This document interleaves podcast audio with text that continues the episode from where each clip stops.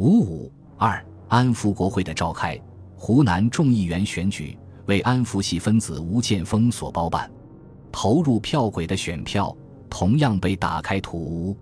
研究系杨度用每张票五百元的高价收买了选票四五十张，不料开轨后废票约占三十张，杨度二字被改写成杨皮、杨之度、杨豆、杨豆等，致有效票仅十九张而未能得选。安福系与研究系选举参议员的竞争亦很激烈，结果湖南应产生参议员五人，悉数被安福系收买。江苏为冯国璋和直系地盘。该省军民长官属于直系而非皖系，而且研究系在省议会中占有相当势力，因此安福系与研究系的斗争最为激烈。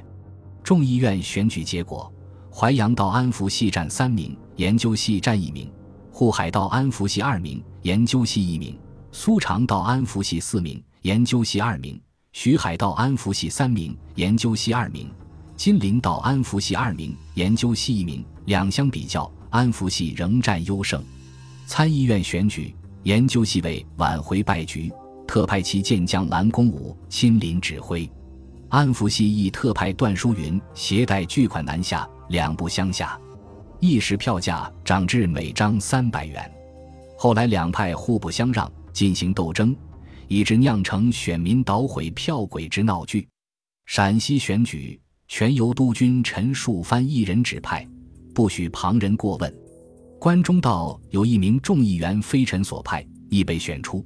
陈闻之大怒，选举参议员时，遂极力从严，只许投指定的王岳、武树善等人的票。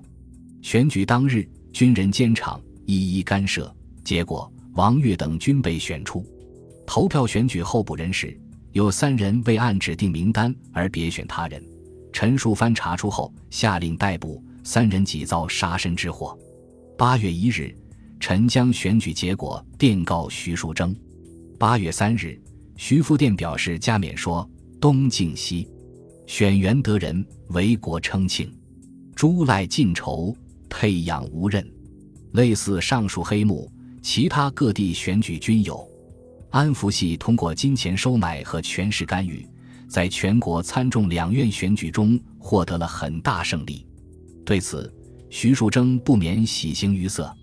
六月二十九日，他在致各省督军的密电中说：“各省区参众选举已揭晓者，其成绩以奉、皖、黑、晋、热、察中央各部极猛藏为全胜，即御十之九，经隋五分四，鲁苏四分三，直干这三分二。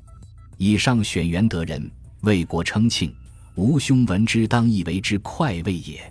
其延期省份，四德虚报，再行奉文。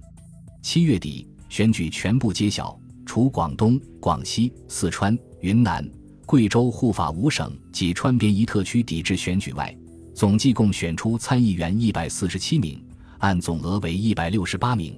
西南五省一特区二十一名未选出，众议员三百二十五名，总额为四百零六名。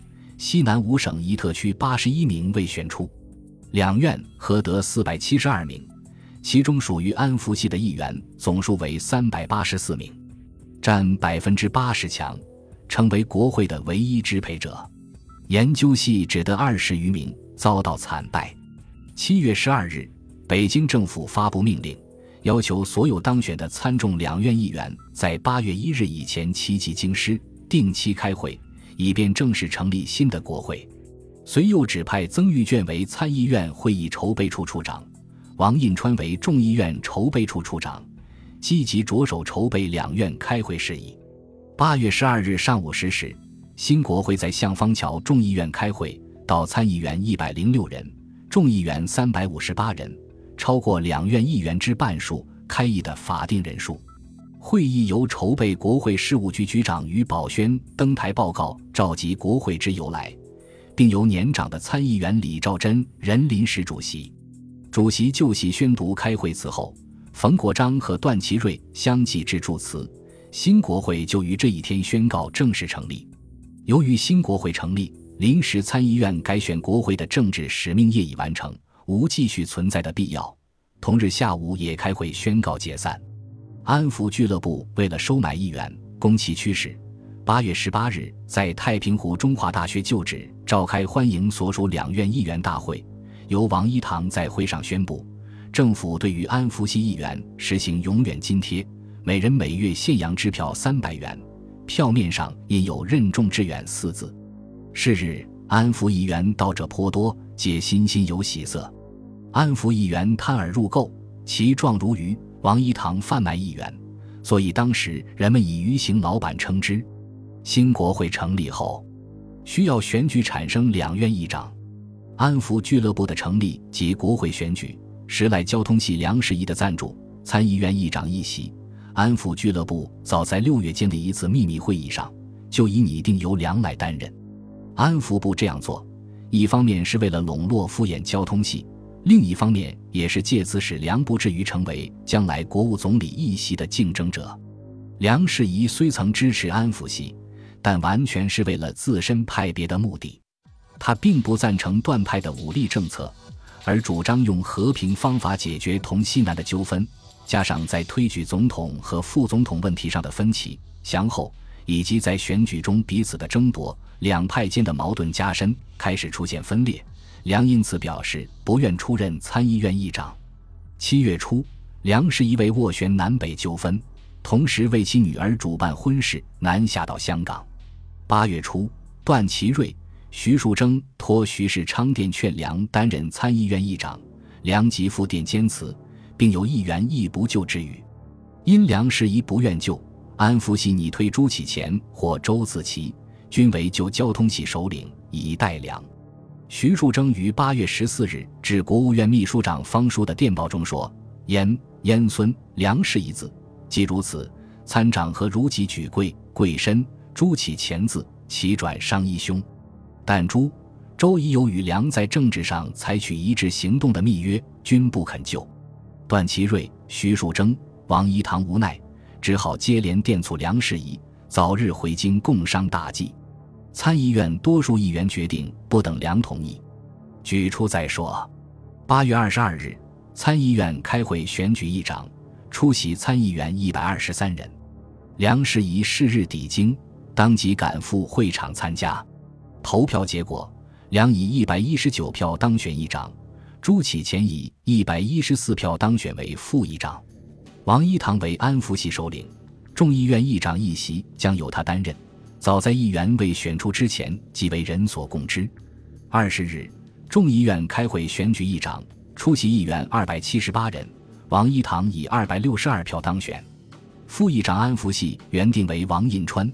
但与他争夺最力者为刘恩格，刘为奉吉议员，有张作霖撑腰，故双方相持不下。张坚持须由刘英此席，声称国会用我奉军军费二百余万，乃这些事竟要与我较量，我定有相当办法。安福系闻言大起恐慌，决定改提刘恩格，聘王印川为秘书长。六月二十一日，王一堂在安福胡同本部大办筵席。宴请议员二百余人，自中午十二时至晚十时，分省分班轮流招待。竭力为刘叔通说：“王月波、印川维护全团结计，业已退让，现改就秘书长。望同仁体谅王军之意，一致举留，勿令团体分裂。